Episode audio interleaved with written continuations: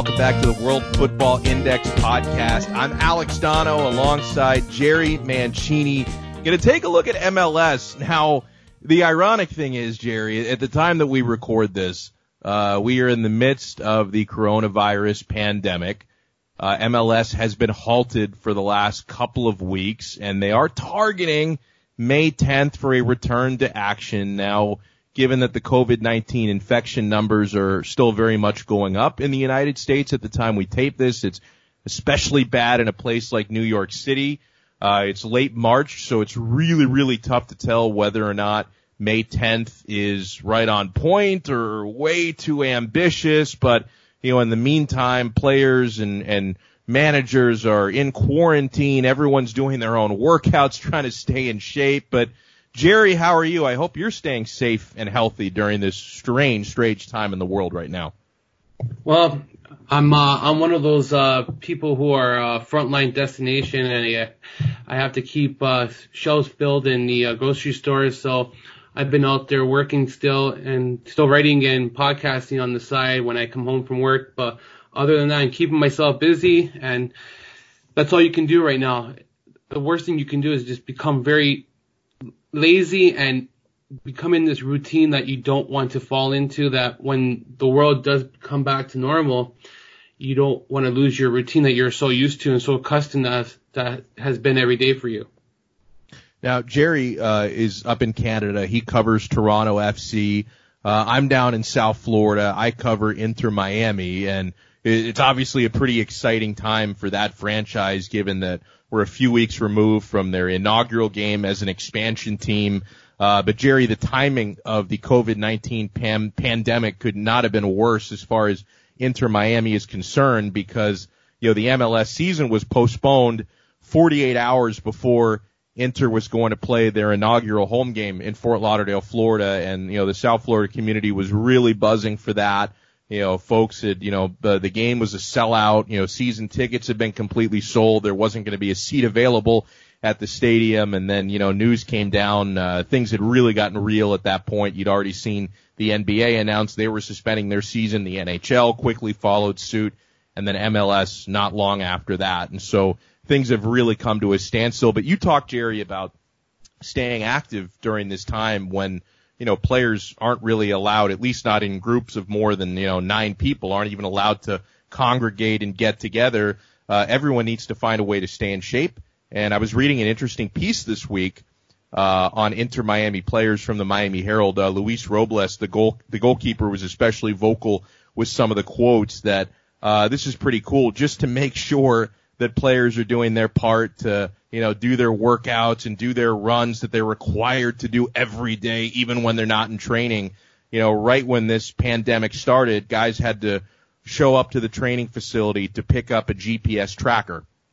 And every day during their workouts, they have to wear a vest containing this GPS tracker. And so you've got Big Brother, you know, in the form of Diego Alonso and his coaching staff monitoring every player digitally you know, each player, I think it goes by position group, uh, you know, center backs, center mids, center forwards, et cetera, goalkeepers. Every position group has like a specific workout tailored to the place on the pitch that they play and they're required to do a certain amount of cardio and run a certain distance per day. And so, you know, if guys aren't keeping up with their individualized workout, they're going to hear from it. Uh, they're going to hear about it from the coaching staff. So they're very much staying on top of these players. Uh, I doubt anything like that was happening, you know, during the 1918 Spanish flu pandemic. Technology has taken us a long way. So I think really one of the biggest challenges, Jerry, right now is once they do really set in stone a return date to action for MLS, you want to make sure these players have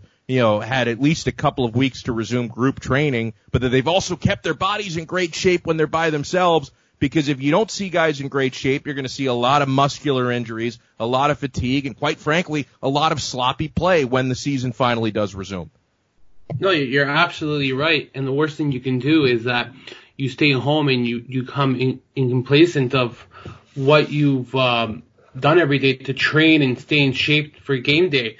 And a lot of the time when the when players are not deemed fit for a match the week after and they haven't practiced for three days, it becomes a, a concern for a lot of uh, football clubs, and, and now you're you're going beyond the week. You're going months maybe, and that's something that uh, is these clubs are not used to. And for for Toronto FC, I don't know in regards to what they have done for training and if players have access to to the uh, to the stadium as a you just alluded to Inter Miami FC is doing, but I do I have seen on podcast sorry not on podcast on Twitter accounts where a lot of these players they they come up with their own workouts and they have their personalized gyms in their house that they have figured out ways to keep in shape and just go on a routine and they they've designed a a day to day type of um plan that has allowed them to to just stay in shape until they uh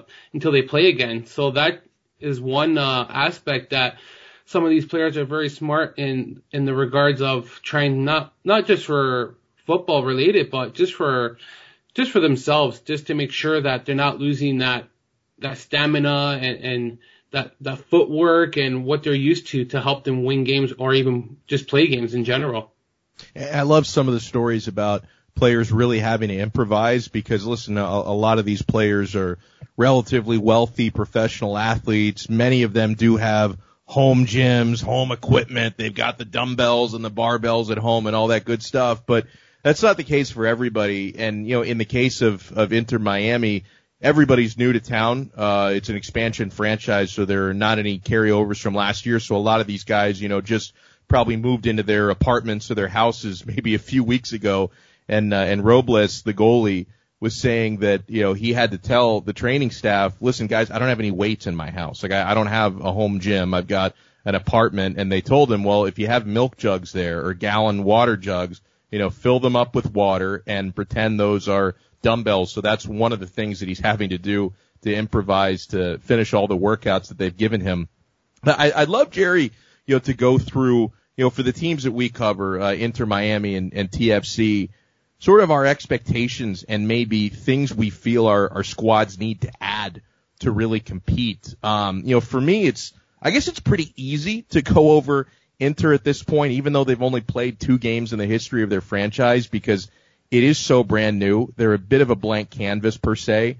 Uh, I do believe that their sporting director, Paul McDonough, did a pretty superb job. You know, he was the architect of you know Atlanta United uh, when they were an expansion franchise. So I think they found the right man uh, to do that job and fill out that roster. I think he's been superb for what he's had to work with for a new team. Uh, I, I don't really see any glaring holes besides the fact that on paper they really lack goal scoring. You know, a guy who was expected to be their top scorer and may end up being that, uh, Julian Carranza, uh, a striker, um, you know, he came up injured, you know, during training camp and hasn't been able to debut for the team yet. That was where they expected a lot of their scoring to come from. So with him not being available to start out, you know, you saw them get shut out by an excellent LAFC team in the opener and they did get their first one and only goal in franchise history in their second game, uh, 2-1 loss at DC United and Pizarro provided that goal. I think he's going to come up clutch with some goal scoring performances this year, but uh, I really see that as being the glaring hole for Inter. It's uh, very strong in defense, extremely strong in midfield, solid goalkeeping, uh, but I do think that they're going to lose a lot of close games this season just with an ability to consistently score goals. And so, to me, a- adding a higher class of striker is going to be a big need when the next transfer window rolls around. And I, I also, I will say this, and this not only pertains to the needs on the pitch, but I think it also pertains to the needs to really plant the seeds in the community uh, of support for an expansion franchise. I think they're going to go after a big name. Uh, they have a couple of DP spots still available, and um, I know that David Beckham, who's part owner of this club, and he's really the face of the franchise. He's got a lot of connections, and I know he thinks it's very big, and he wants to make a big splash. And so I think you're going to see them try and go after a older but well established, well known brand name type of player to come in and really elevate the stardom of the team. And you, you think about, you know, a, a guy of the ilk of a Luis Suarez, you know, an Edinson Cavani, he may be off the table contractually uh, pretty soon, but I think they're going to try and go after someone very well known, but in their mid 30s, who's not going to be very expensive, but who can put butts in the seats and gather some media attention. So I, I think that's the type of need that they're going to try to address in the summer in the summer transfer window, assuming the summer transfer window actually happens in the summer, because we really don't know when that's going to take place. But Jerry, as far as your perspective on TFC, where do you see them competitively right now, and what do you see them needing to add in the next window? For TFC, they don't have a, a Beckham type of person who has these strong connections, but I believe that the actual city itself has always been able to intrigue and, and make players want to want to play here, and players such as Sebastian ha, has always alluded to the fact that he loves playing here, but I do believe that this is a team that can compete for a top three spot in the East. They can even compete for first place in the East, and that's because the first thing is that Greg Vanney has been the, the, the key to their success since uh, he's joined in 2014. And before he had joined, they have only won three Canadian championships. And since then, in his five, uh, he's had five successful seasons from 2015 onwards. And in his first full season with TFC, they advanced to the uh, MLS playoffs for the first time in, in their history. So that's, that is really impressive for this club. And they followed up uh, with four years of uh, great success as well. And last year they, they accomplished, by, sorry, they achieved by making the playoffs. And I would say it was some skill, some magical run in their playoffs last year, making it to the finals against Seattle. And uh, un- unfortunately, they, they didn't win the, the, their finals match against Seattle. But uh, one player who really stood out to me last year was Alejandro Pozuelo. And uh, this is someone who has made an impact on on uh, being with TFC last year in his first season, where he scored 12 goals and 12 assists in 30 league games. And in addition to that, he scored two goals and three uh, assists in four playoff games, and he was heroic against uh, first place New York, and that was uh, that was really uh, an inspiring game because he scored in the uh, in added time to uh, to to lift TFC against Atlanta in the conference finals, and then they won against Atlanta, which was another great victory. But just just what he's done is he's replaced Sebastian Giovinco, and at the time before last season when Giovinco left, that was a, a big hole that many were probably scared of how they would get the production. And although Altidore has always has been their lead guy, he scored around I believe 10, 10 plus goals last season for TFC, and he's always uh, he's always bounced up and down with injuries. But when he's in the lineup, he is always given that that production up front where TFC can rely on. But in regards to Pozuelo, he, he I believe that he's going to have a, a, second good season. He's to fall, sorry, he's to follow up with a, with a second season that's to be really good. And he's a versatile player that is able to play in the midfield and he can play up front as a false nine, I, I believe, because he's, to score 12 goals shows that he has some, um, ability to score.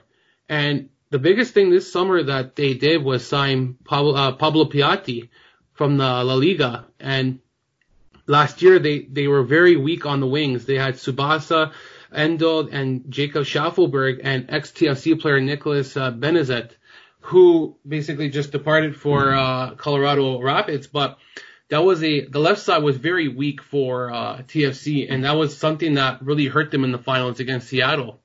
So for me, this is something that if he can stay healthy, because this guy is made of glass and he has a, a list of injuries that has really hurt his career. But when he's been able to stay healthy, he has made an impact on his clubs that he's played for.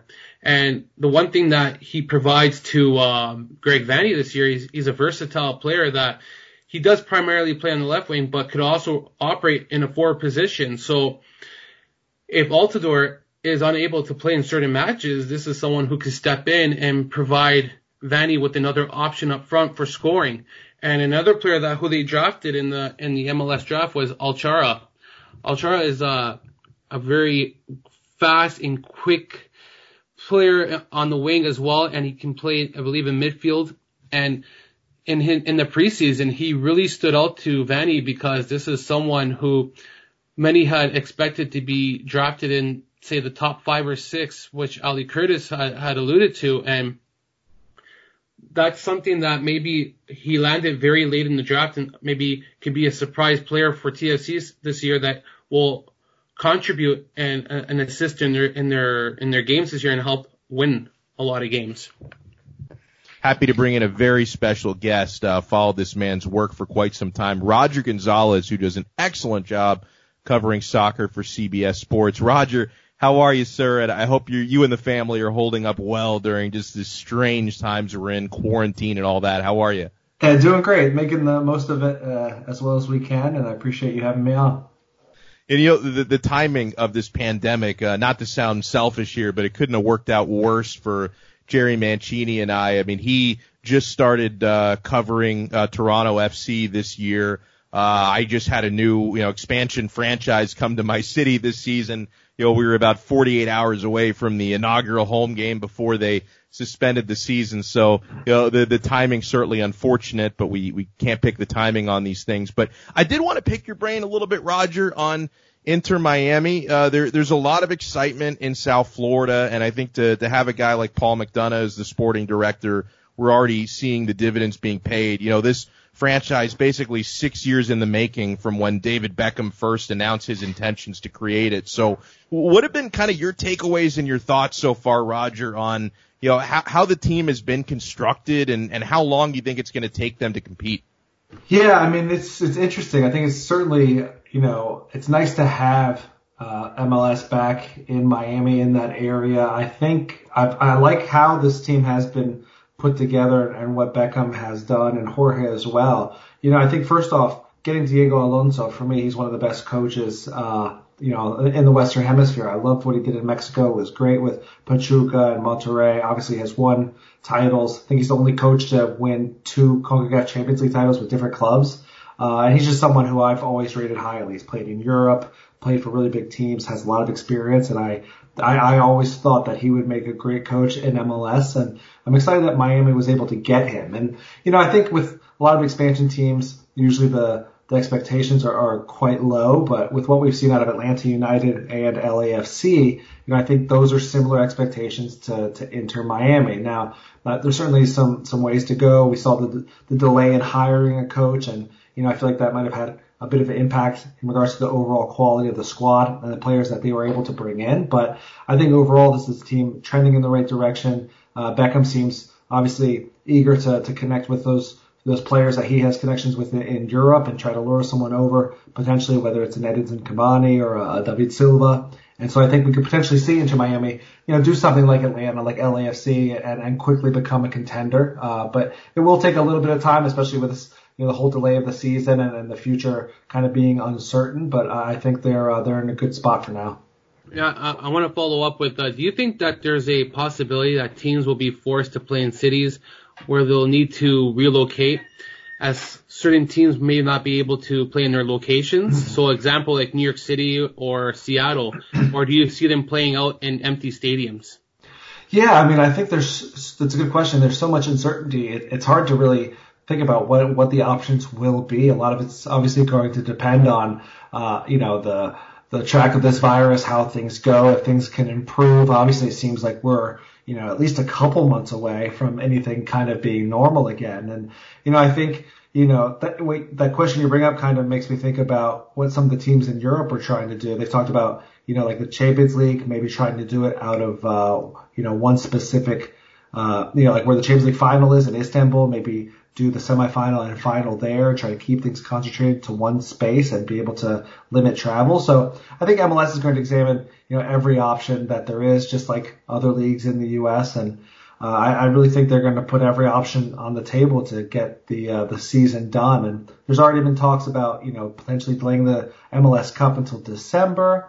And so we'll just have to kind of wait and see uh, what they do, but I, I do think that MLS has the priority of, of putting uh, the health and safety of everyone first, and that's obviously the right way to go about it. So, Roger, I, I wanted to ask you, um, you know, obviously transfer window usually would start in July. Um, you know, this is going to affect every major European club in addition to affecting MLS.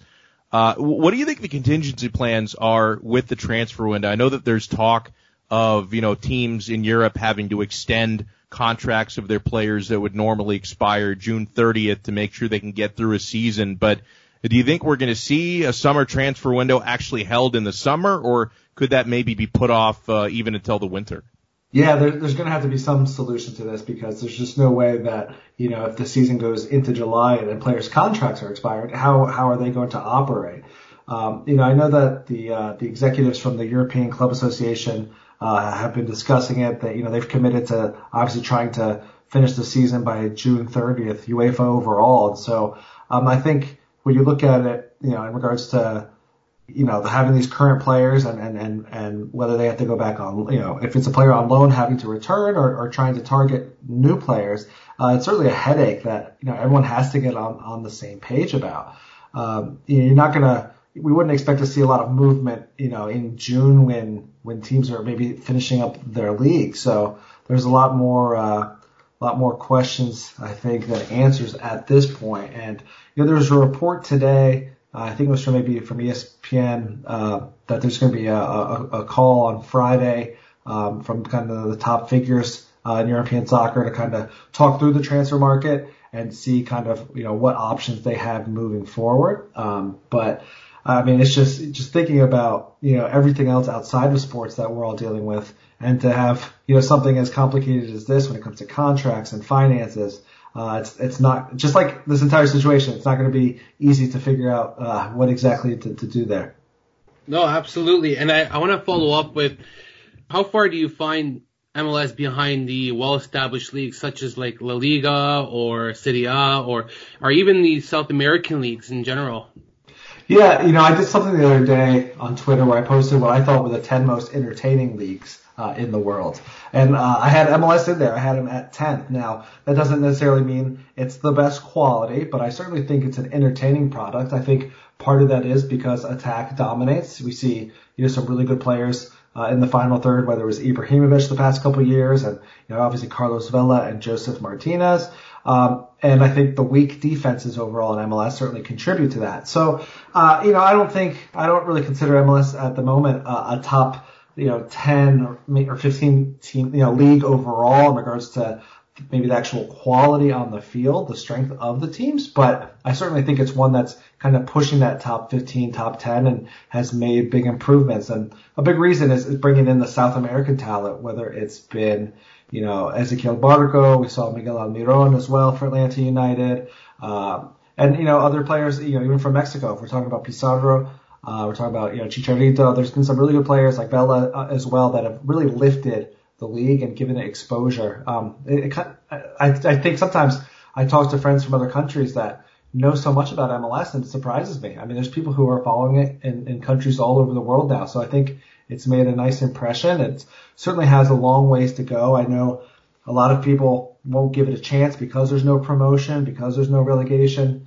You know, you have a end of season match between you know Cincinnati and uh, maybe Nashville that isn't you know you're not playing for anything. Whereas in Europe, you know you have a match between West Ham and Aston Villa that's for everything uh, in a sense. So it's uh it's getting there. Uh, there's certainly a lot more uh, improvements that need to be made, but I think there's reason to be excited for what's to come.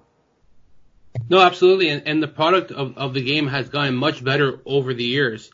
But my last question I, I want to ask you is, with the whole coronavirus and basically making it very unpredictable what's going to happen for the future, I think that personally myself, MLS is in a perfect condition, and in in the fact, in the sense that they've only played two weeks in, and do you think that they have an advantage compared to other leagues, and that they're able to salvage their their season this year because, and there's been talks that they will extend the league until December. And even if it were to start in, say, May or June, even a condensed season will still be beneficial to the league because they'll be able to salvage many games compared to yeah. others.